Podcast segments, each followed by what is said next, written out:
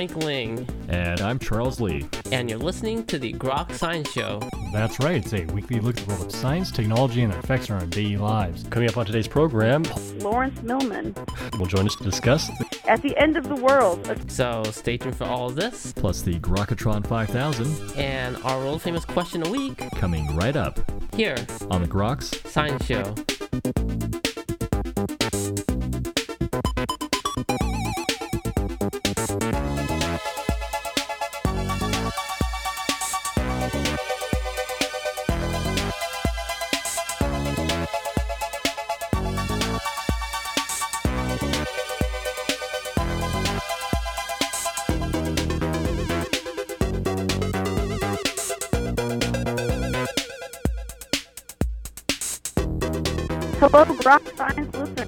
With us, we have Lawrence Millman, author, ethnographer, explorer, and mycologist. He's in Cambridge right now, and we're so lucky to be able to talk with him. Lawrence, would you go ahead and say hello to our listeners? Greetings, listeners. Lawrence has written 16 books and explored the Arctic countless times. The book that caught my attention specifically is titled At the End of the World A True Story of Murder in the Arctic, published in 2017.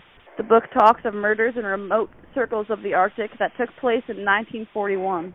It highlights violence in the name of religion, while at the same time, it wonders if technology threatens the humanity that remains in our culture. Lawrence, I was wondering if you couldn't give our audience your favorite overview of this book. I'll be glad to do that, Kristen. Um, I was collecting the material for this book in the Belcher Islands, otherwise known as Sanikiluaq, in starting in 2001, interviewing elders who remembered the the dreadful acts in 1941, where a pair of Inuit declared themselves respectfully God and Jesus and decided to dispose of anyone who didn't believe in them because that person was Satan. And Christianity had only recently come to the islands, the Belcher Islands, and it was not altogether understood. The previous religion, if you want to call it that, uh, was animism, and there was a belief that everything was important and everything had a soul, be that uh, a bird, an ant, a drift log, or a piece of shit.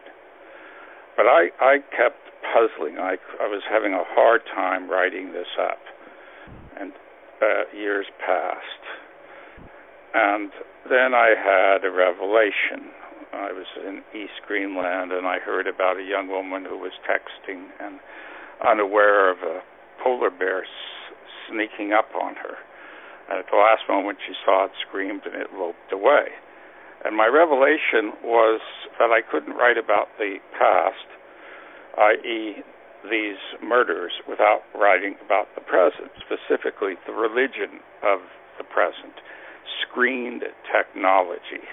That means television, computers, iPads, and especially iDevices, mm-hmm. uh, which I have come to believe is the current reigning religion and it is a religion in the hands of, well, let's say capitalism, in that Silicon Valley has mm-hmm. admitted to purposely creating addictions. I don't need, need that they need to pre- create these addictions because I think it's there in our species to be addicted to anything that gives one an easy way of dealing with the world. So ultimately, then, the Inuit in the Belcher Islands lost a sense of nature when they came around to accepting Christianity, and individuals who spend all their time in front of a, a screen, be it walking with one. And I should start, I mean, one of these days I'm going to begin writing down the number of times a day that I'm nearly smashed into by a by device user walking oblivious to the world around him or her. Right. Young and old, but in any event, such people are oblivious to nature. So that's my overview of the book.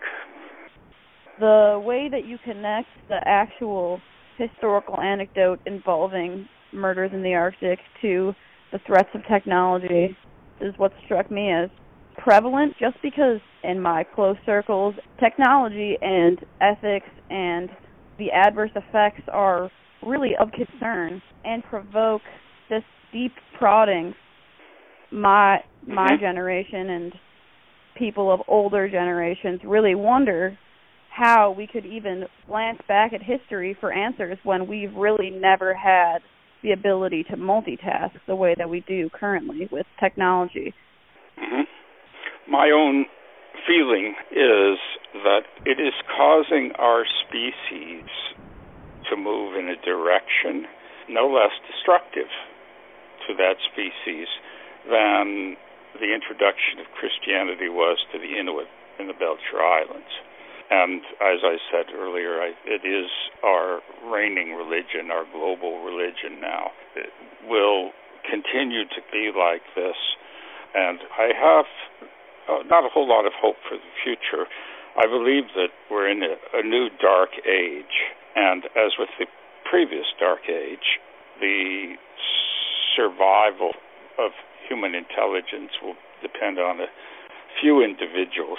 I won't refer to myself, but I think of people like Wendell Berry, who said if it's up to date to use a computer, it's even more up to date not to use one.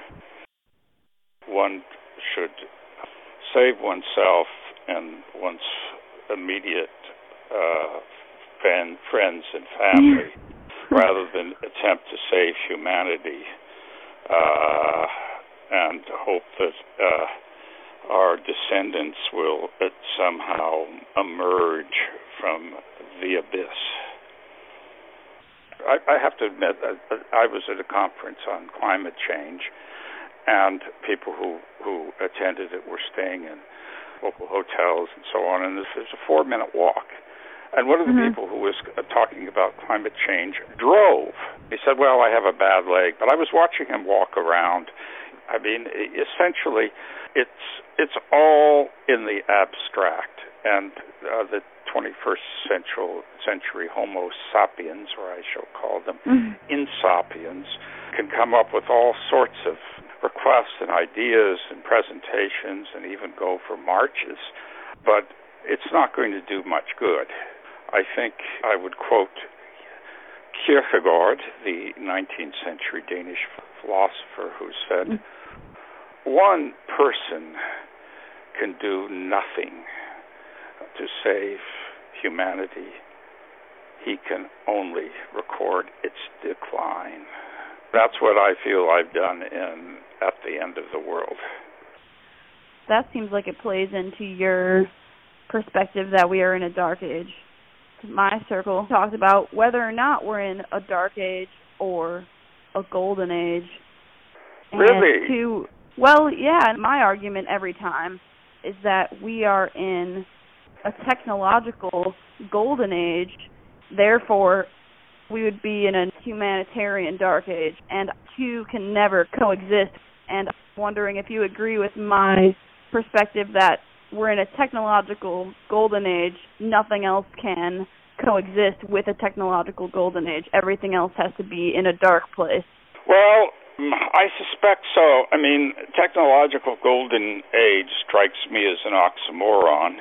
If you know, I don't necessarily think that seeing one's fellow human beings uh, become robots is golden.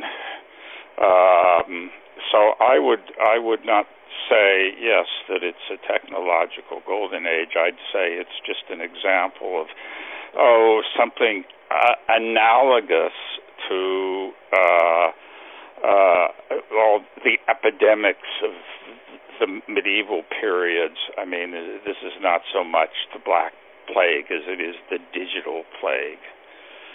Um, and Sure. part of it is is like the absence of any experience accompanying the obsession with these digital toys. Like, I mean, I'm constantly seeing people take pictures and then take another picture and then take another picture, but in the old days, a photographer would take a picture and it would be part of an experience. He or she would look at a mountain, think how lovely it was. But now it's sort of it's a selfie and then the next picture and then the next picture. There's no experiential content whatsoever thanks to digital technology. And that's why, uh, by the way, with respect to my, I, I've written a book, couple of books on fungi, but one of them is a guidebook to the mushrooms of New England, and I held out for illustrations rather than photographs. Illustrations tell us more than a photograph. The illustration can tell you, you know, uh, uh, you know, be subtle uh, with respect to uh, fungi. I mean, different periods of growth have different shapes, uh, whereas mm-hmm. with you know uh, a photograph, it's one photograph or uh, or or maybe uh, two. What I said ultimately, though, this is uh, a period of time where our what Dylan Thomas referred to as our five and country senses are mm. dis- disappearing uh, in the face of technology, and I, I dare say that I'm not going to call that golden. That's a fair argument, I think. In regards to pictures, what you're saying about photography as having lost the experiential aspect with the rise of technology and accessibility of photographs and that sort of thing, you know, we're not using film photography every time we hope to capture a photo. It's very accessible now. But I know exactly. one of the yeah, one of the conversations I've had surrounding this topic is the act of taking a picture as detracting from the experience you're having, you know. You might mm-hmm. be in a really beautiful place or enjoying a really beautiful moment and a thought that may come to you is this is, you know, a moment where I would normally take a picture because based on my standards that I've created, it's worthy. But at the same time, you have this thought that well, I can't even take a picture because the effort and the shift in perspective that would be required of me to take the picture would detract from my actual experience, so I know I can't take one and I won't, even though this is one of those beautiful moments that would normally qualify for me a picture. Well, one way of of dealing with that is not even to carry. Well, I don't have a cell phone. I would never be caught dead with one of those unspeakable objects, and I would be more or less part of the living dead if I owned one. And I argue in the book, by the way, uh, that the sashaying back and forth in a zombie like mode of people who were playing with their iDevices or talking on them and moving at a relatively slow speed is the origin of our obsession with zombies. But I usually don't have any kind of camera. I mean, it ends up in my memory rather than in in the bowels of a toy. I give quite a few mushroom walks, and I should say at the beginning, leave all your cameras behind. But what invariably happens is I find something, I'm talking about it, and someone puts their camera, and this happened two days ago, and it was an old woman, not a young person, mm-hmm. right between the eyes of all the onlookers and the specimen I was talking about. I moved it away so they could see it. I mean, she blotted it out, and that's a metaphor for what's happening. We're blotting out the natural world. People ought to want to experience the natural world is easier said than it is to convince the entire societal contract. Yes. As a writer, you're sometimes forced to write digitally. Is that something that you've grown comfortable with and accepting of, or do you yourself wish that it was all engaged in print physically? I, I do wish that it was all engaged in print physically, but for me, mm-hmm. I write cursively. I write everything longhand the first time. Uh, and then I'll revise okay. it longhand. Uh, so I don't feel that I'm imprisoned by what we would call digitalis. And then in the final draft, I put it on in a file on my computer. But my my uh, inspiration in front of a computer dips. Whereas when I'm using my hand and a pencil or a pen and scrawling all over the place, the inspiration grows. And it's like almost an art form when I'm writing because I put lines out to the margin and, and so on. and I scratch out things. And if I'm really annoyed with a stupid word I wrote, I'll scratch it out so that it'll go right through the paper. And okay. you know, it's a physical act and it's a sensual act. There is nothing at all sensual about typing something into a Word file. Yeah, with respect to books, I still don't understand how people with Kindles manage to read. I mean, I can't. I, I I'm good for about a page and a half or two pages on a screen, and then I have to have hard copy. But I'm thinking geographically. I think north, south, east, and west on a particular page, and I know where in a book that page is. I don't know the exact page number, but I know almost its whereabouts. So I flip back, and I'm not certain it's easy to do with a Kindle. You get an actual yes. geographic understanding of where something is in a book because you see it in three dimensions and how big is it and thick and mm-hmm. the dimensions of it help you just like a map. Yep, it's just like a map, exactly. I make the rude remark when I get tired of people talking about their Kindles. I put on an accent, a Russian accent, use the word Kindle. Now, a Kindle is a 10 foot high, invisible, six legged polar bear in Chukchi Siberian lore that specializes oh. in eating people. It's a supernatural oh. monster oh. called the Keedle. Mm. And when I hear someone going on about how they love their uh, Kindle, I say, well, I would never, I would never have a Kindle anywhere near me. Kindle, they say. I said, Kindle, almost same thing, almost same thing. You will be eaten alive. Annotating, you start off when you're first learning how to do it. They give you structure, and then of course later it's more freeform and yeah. you just simply cannot be as creative or personal in the way that you're annotating on a Kindle as you can be with a physical copy of a book. I mean, you just can't draw on the pages or, mm-hmm. you know, and teachers have been telling us that too, you know, taking handwritten notes, you're going to think about forming the letters and for me, a hard copy of a book is even more lucrative in that I can annotate it much more freely and personally and even then, once the book is finished and all the annotations are or are not inside it, it's gained character and the way it looks and the hands it's passed through. So, I mean, for me, that's irreplaceable. Uh, what's taught in schools is playing with a, a device that has a keyboard. So kids are at a very young age are taught to distance themselves from the actual world and this is why uh, I like to give talks at Waldorf schools. You, you you know Waldorf schools, right? Yeah, there's one in Chicago. Yeah, they focus on storytelling, not screens, and it's all about interaction and the human voice and writing. I mean, you know, the problem once again is that everything is moving in the direction of facility, making it easier and easier and easier. I've spent a lot of time with the Inuit in the Arctic, and I watched how they themselves, paragons of uh, an actual physical life, dealing mentally with the uh, difficult circumstances of climate in which they live, although increasingly less so owing to climate change, have sure. become more and more globalized, more and more like us, and less able to do the things they used to be able to do. Uh, and that's also somewhat in my book as as part of the. But I mean, another thing that makes them less able is climate change itself. Uh, hunters, which who once were able to go out in the ice and hunt, can no longer do so, and they go to stores. Much much easier.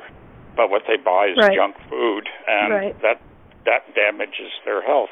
Whereas uh, for millennia they had lived on fresh meat uh, yeah. and suddenly nothing but potato chips and candy bars. You know, so it's not a surprise that diabetes is rampant all through the north. Right, because also they've had even less time to be accustomed to that sort of accessibility in diet than Western culture has. Mm-hmm. I'm sure. Right. Yeah, we we moved there uh, at a not the record pace. It wasn't overnight the way it is uh, in the north. Sure, uh, got it. So our systems have had a chance to adapt, uh, whereas it was pretty sudden up there. It has been, uh, a year or two or three or four. Why? Why is that? Well, more isolated, but also more. There's more an attempt to make local life less local, make it more globalized. So you'll find villages um, whose unspoken model is my satellite dish is bigger than your satellite dish, and Wow. you'll find any number of people whose parents, and especially their grandparents, wouldn't have known what a television is. Now, you know, sitting in front of one all the time. So Uh, that's like in, the West in the fifties. yeah, yeah, Okay. could well be. Right. Now the most popular form of I, when I was in the Belcher Islands uh, in like 2001, I was actually there a little bit before that too in the 90s. Uh, it's a type of music called throat singing, and you know rather than go into it, I suggested uh, uh, I hate to use this word in this interview, but people Google it, Inuit throat singing, and they might or go to go to YouTube and they'll have examples of the it's it's almost counterpoint uh, in a single person. Uh, Wow. The way different parts of the throat create Sure. different tunes. Uh, but women, and it's something that women do. Uh, I mean, something women did to occupy themselves while their men were out hunting. But now it's sort of disappearing, and what's replaced it is rap. Rap Oh. is now the most popular form of music in uh, the Belcher Islands. Uh, Wow. This acquaintance of mine made a film, a superb film called People of a Feather, and it's about eider ducks and their decline in Hudson Bay and especially the Belcher Islands, owing to a couple things: climate change and a lot of uh, fresh water coming into Hudson Bay from all the myriad dams that Hydro Quebec. Sorry, I, I do consider those two words an obscenity, and if you wish to Okay. edit them out, uh, being an obscenity, uh, Hydro Quebec has dammed any number of rivers in, on the Quebec Oh, wow. side, and it's it's affect it's affected the salinity, et cetera, of the waters in Hudson Bay. Okay. But in any event, this fellow made a film, uh, and there's a chunk of it in the middle that shows teenagers doing rap. And I I said to him, I said, you know, but I, I was being very very picky. I said you shouldn't include Mhm. that in there. And he said, I, sh- I why shouldn't I? It's the truth. Well, it is the truth, and he was absolutely right. It's what's there now. I wanted to see more images of diving eider ducks going after sea urchins, people on the ice looking out on vistas, etc.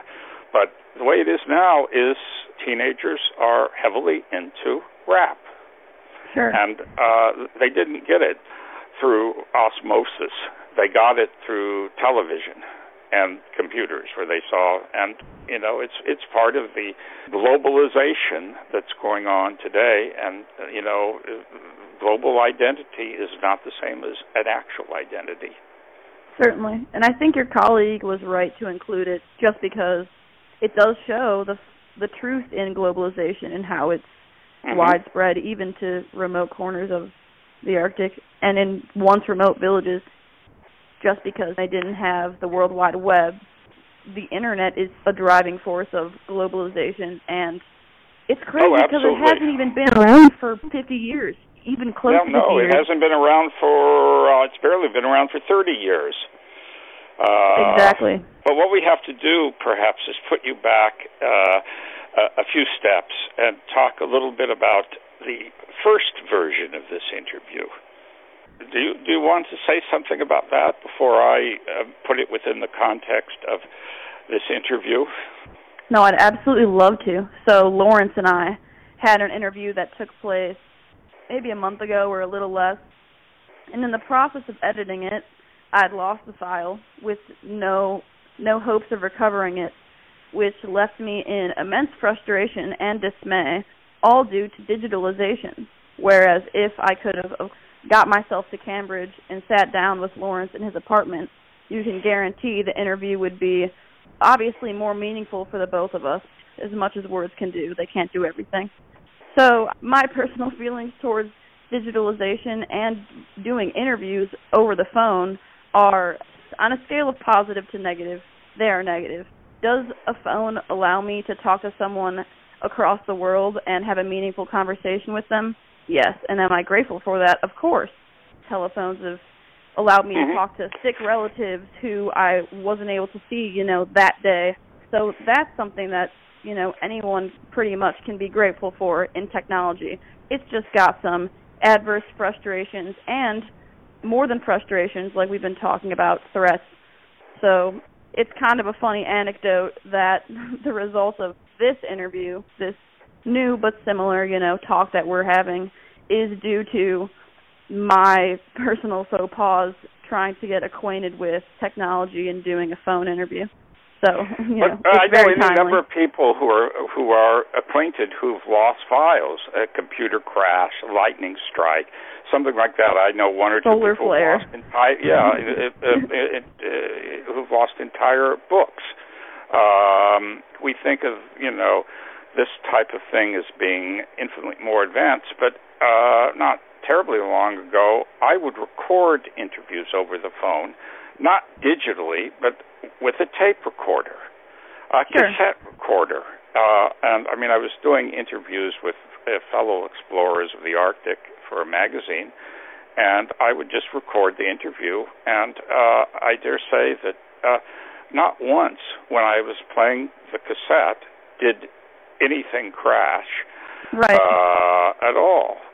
And you know, I mean, this is a way of saying that improved technology is not always improved technology. And I, I think one of the one of the things that has led me to my uh, Weltanschauung, my view of the world, is that Okay. I've spent years ago quite a bit of time collecting old stories, legends, folklore, etc., from traditional peoples, first in the British Isles and then in the Arctic. And these people were people who were almost always old, old being I don't know, 60 or more, and who had Sure. their their uh, who were based in sort of a pre-literate culture. And I would argue, and and I have, and it's it's gotten people upset with me. I don't think schooling is necessary for everyone. I think that that people have cultural values that schooling destroys. And uh, this was true in the west of Ireland, where I lived, and I was watching oral traditions and different sorts of beliefs disappear with enforced schooling and teaching reading, writing, arithmetic, which is, in fact is a form of globalization Mhm. rather than a localization. And the thing is that, you know, I ended up valuing the spoken word. I ended up valuing valuing tradition. I valued even taboos. Uh, the Inuit have a taboo that if a menstruating woman steps over your kayak, or even the, one of the oars of your kayak, heading out to sea, you're going to have a very bad experience. Mm. Uh, so you stay at home if that's happened, if she by accident happens to have done that. okay. So somebody's going to come along and say, well, I mean, it's a good thing that that died out. It was rather silly. But the fact of the matter is, it, it was embedded in their culture. And I'm currently writing a book where I'm talking about the, you know, it's called the Fungipedia, and and you know, just different sections on fungi. One of which Mhm. is on the current rage uh, of people more or less affluent in medicinal mushrooms Okay. um, and you know what's called chaga and all sorts of other things that they go to uh, Whole Foods or other such places to buy. Sure. But there was a use by traditional people of fungi for similar purposes. But it Mhm. seems to me that when something is embedded in your culture and you use it, when it's embedded and its use goes back hundreds and hundreds of years, it becomes part of your pursuit of health and uh, might even work. Whereas when it's not, when it's something that is simply a new fad and you go out and buy it, uh, no matter how much placebo you can brew up, it probably won't work. Belief systems need to be time honored. You can't just simply throw something in your mouth, as it is common in America to do. get it at the supermarket, remove it from its plasticine, eat it, and don't even ask where it came from. That's sure. part of the facility of American life. Uh, right. Don't don't ask where it came from. Just grab it and eat it. Certainly, I've done that in my life. We all because, have. Yeah, last year when I was starting my sophomore year of college, I was like, okay, so I'm going to stockpile some supplements to help me perform and be focused and sharp in school. Sorry, and what so kind I did, of supplements? You know, what kind of supplements were they? no, I'll get them from my pantry. I have this supplement called Dopamine.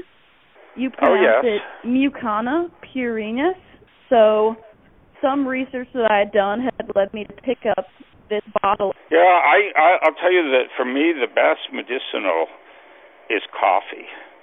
Without coffee, coffee. Mm. with coffee my system soars and without it it it goes into a precipitous decline.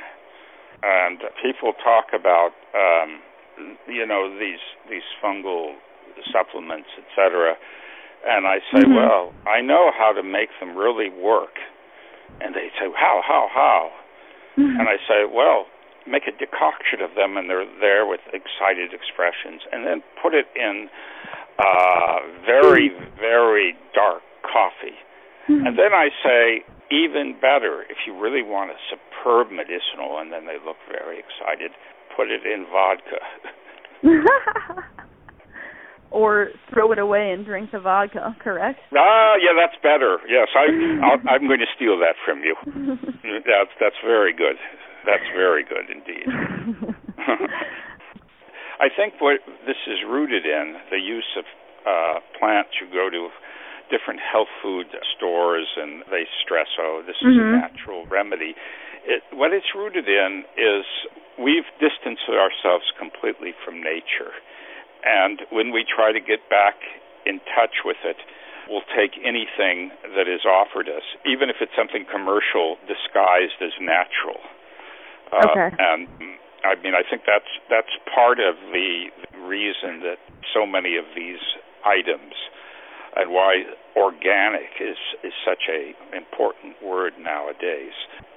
In the old days, no one said oh, organic or un- inorganic, whether it was in our country or anywhere else. Uh, They were living in a f- infinitely more natural world. But now that we've lost it, our attempts to get back in touch with it simply result in you know buying this or buying that in the forlorn hope that because it's natural it will work on us. We forget that it's being marketed by some capitalist out there who's there was some conference and uh the the company said, you know, I think the word nature or the word green has to be used when you when you sell this product. And here's what you should draw. You should draw a couple of trees. Somebody's going to say uh, 100 years from now, excuse me, but what is a tree? Yeah. Um, because they will all be lost. Because of course, if you you know don't value nature and don't see it, how would you preserve it? right. Go Do you want to talk a bit about the work that you've been focusing on within mycology and the fungi growing on pellets that you've been studying and seeking out? Oh yes, yes. Um, well, with another hat, I am a mycologist. I study fungi, and I'm um, especially eager to uh, study them from the point of view of what are they doing in their respective habitats. Mhm. How are they acting? Are they uh, uh, a symbiont with something? Are they a sapro- saprotroph, maybe, or are they a parasite? Uh, and what, especially, is a fungus growing on wood doing to that wood? Uh, Mhm. And um, I am, again, this this is not altogether irrelevant. Uh, I am watching mycology be swept up and replaced by molecular biology.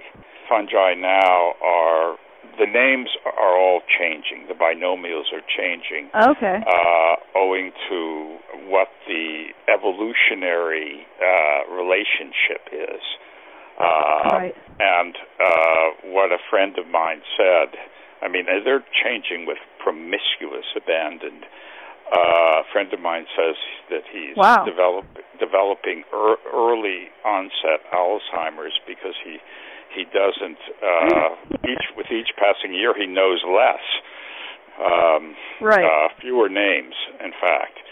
Uh, I'm less concerned for myself because I'm I'm a field related person and I like to see what they're doing uh, what a fungus is doing in the field rather than in a petri dish uh, or in a mm. lab and you know but I'm thinking too with respect to the the so-called citizen scientists out there who uh, were trying to educate people who you know might be ta- so taken by fungi that they might want to preserve habitats in order to preserve them uh, mm-hmm. And you know, they they invariably are befuddled with all these name changes. Guidebooks increasingly are using different names. So if you have a guidebook that's this year and compare it with a really good one from 30 years ago, the names will be quite different.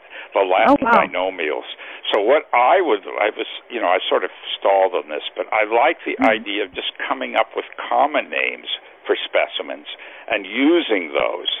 Uh, and using those on my walks. And actually, when I lead a walk, I try to use as few names as possible and just get people interested in a particular thing, like uh, symbiosis. Uh, what's going on here right. between a fungus and algae to create li- a lichen, or mm-hmm. you know, with respect to most of the mushroom type mushrooms we see, those are, are indeed symbiotic with the roots of a plant or tree, and they're getting nutrients, especially sugars, in return for uh, nu- nutrients like phosphorus and potassium, and right. indeed nitrogen. And talking about that, talking about from an environmental point of view, and I don't have to worry about uh, the promiscuous name changes that are going on uh, in the halls of academe. The funding for mycology focuses not on ecology, on okay, go out and make a uh, uh, an inventory of the fungi in this endangered habitat. No, it doesn't. Mm-hmm. Uh, it focuses on okay, you want to want to find out what this is related to. Here, we'll give you five thousand dollars. Sequence it. Is that because placing mushrooms and fungi in a phylogenetic pattern really heavily laid into because medicinal traits of plants can be predicted when you have them in that sort of evolutionary layout. Mm-hmm. So you think that that's motivation that, behind? Know, I think that might be something to do with it. But in the papers that you see that have clot- cladograms squatting right. in the middle of them, there's no reference whatsoever. I mean, oh. the, the person who's gotten that grant right. uh, is writing exclusively scientific papers. And these yeah. are often government funded grants.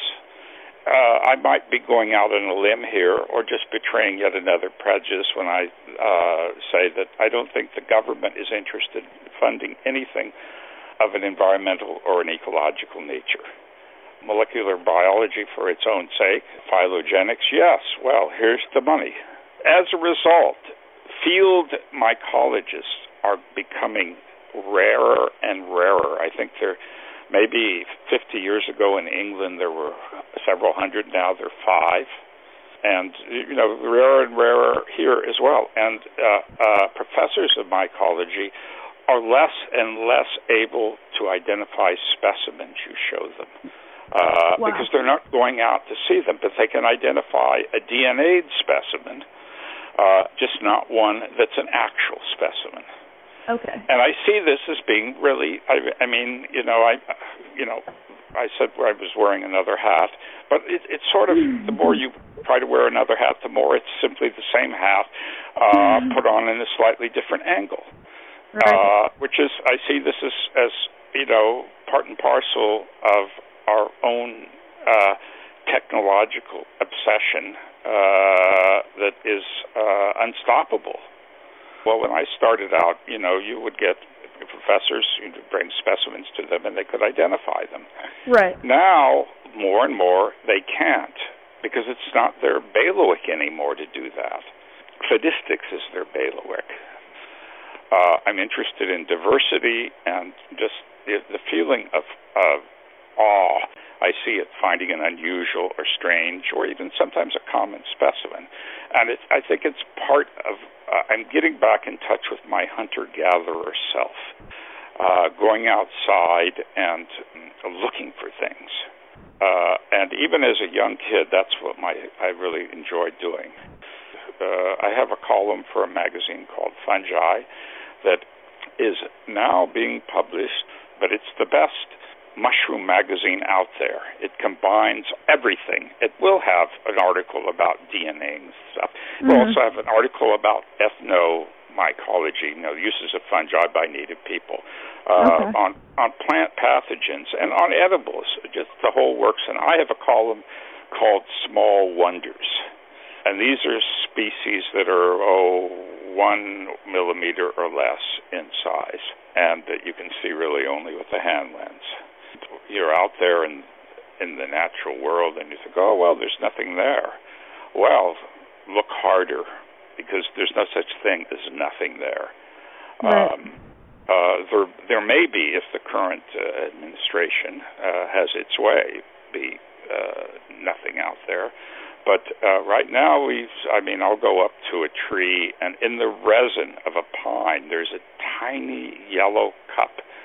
Oh, it's you know, it, the larger specimens are about 0.6 millimeters, uh, called Sarea resinae, uh, and they're just so wonderful to find. Uh, but you wouldn't know they're there unless you look for them there. You find them in Uh, Cambridge? Uh, I have found them at well in Cambridge. Yes, there's a there's a nature area in Cambridge. It's it's in the resin of pines. Uh, Oh, I it. guarantee you have them uh, wherever you have pine forest in the upper Midwest. You know, there's a, a a type of fungus that interests me quite a bit called Onygena, O N Y G E N A and uh, its onygenas are in the larger uh, order of Onygenales, which includes, among other things, uh, ringworm, uh, toenail fungi, etc. Okay. Uh, uh, and also some grow on horns, but uh, uh, and on hoofs, not on antlers. Uh, antlers are bone. Uh, Mhm. Onygenales are keratin inhabitors, uh, not bone inhabitors. And uh, the ones that interest me, uh, there's a species called Onygena corvina that you find in owl pellets. I've never found it, uh, as a matter of fact. It could be, it, it is very, very vaguely documented and it could be pellets of only certain owls, like snowy owls up north or in the Alps. The same species grows on the petioles of uh, feathers of dead birds. I found one on a red-tailed hawk not so long ago. Uh, and they're just little inch-tall, whitish entities. They're not terribly charismatic unless you think of them as charismatic and take the whole picture rather than simply think, oh, well, to be charismatic, something needs to be blue or pink. Sure. These are whitish or cream colored. Right. Uh, and, you know, they're little whitish fungi growing on uh, the pellets, uh, actually in, in on the bones and the uh, uh, vomited up debris from inside the owl because the owl can't digest everything it eats. So right. it manages to uh, digest what it can and then vomit up the rest. Whether they're sort of inherent in the critter that's eaten or latent, or it's very little known about it. And I said it at the end of the world, I, I said I would much rather find an onygena on an owl pellet than a bag of gold. That's very true. I mean, there's something so boring and ordinary about a bag of gold. about going out into the world and making discoveries. A buddy of mine and I were having a discussion, and I'm telling him about an explorer who had found a lake. So then my friend remarked back to me, and he's like, "I thought that it was kind of all found because aren't there satellites everywhere?" So I'm just wondering what kind of advice and encouragement you have to avid young ecologists and explorers about going out into the world and making discoveries just for themselves? Well, I I can this is a good question and it often comes up in the Explorers Club of which I am a fellow. Is there anything left to explore? And there are individuals who think, well, nothing on our planet, but we can go into outer space and do exploration. And there are others who are saying nothing terrestrial, but we can go underwater and do ter- uh, exploration. Mm-hmm. My own feeling is that yes, the satellite may or may not pick up the lake, but it's not going to convey any information about that lake. Yeah, what type yeah. of odd fish are in that lake? So I feel, I mean, I might argue that uh, even venturing into a new place close to home is exploration. But certainly when I went to a totally remote island in the Bahamas in December called Mayaguana, off the grid, no tourists whatsoever. And everyone knew, and the children knew, about medicinal plants there it is. It's the most remote island in the Bahamas, and it was once thought, and I don't know if it's still thought, that it may have been the first place that uh, Columbus set foot in the New World. It has a small population of a couple of hundred, and they are very, very traditional. Few of them do have digital devices, but they're, they don't seem to be obsessed with them because, well, for one thing, there's only one or two places on an island where they can get Wi-Fi. Right. You don't bring out your digital device if you can't get anything on it. The other thing I noticed, and I notice a lot with traditional people, they can see better than I can.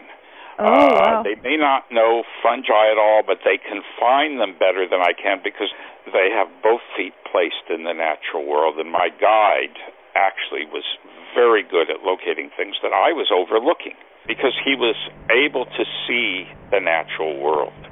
He was also, I mean, he he worked in the sort of water department on the island and you know plumbing, and if somebody's toilet had a problem, he could fix it.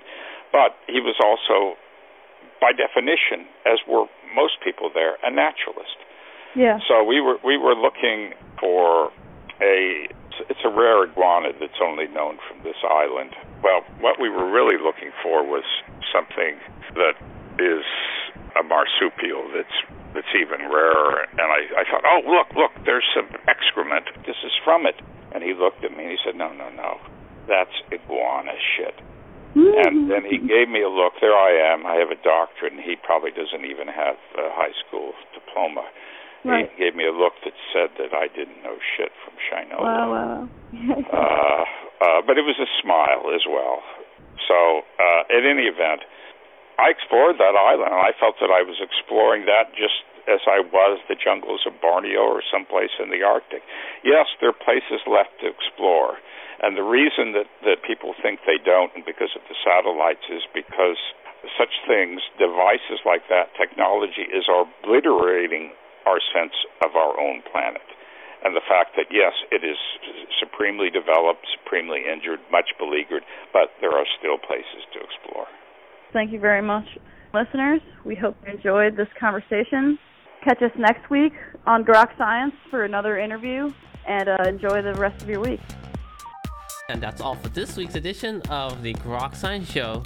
Make sure you tune in next week for more from the world of science and technology. If you'd like to contact us here, you can email us at science at groks.net. For Groks Science, I'm Frank Ling. And I'm Charles Lee. Make sure you also see us on the web at www.groks.net. Have a great afternoon and keep on grokking.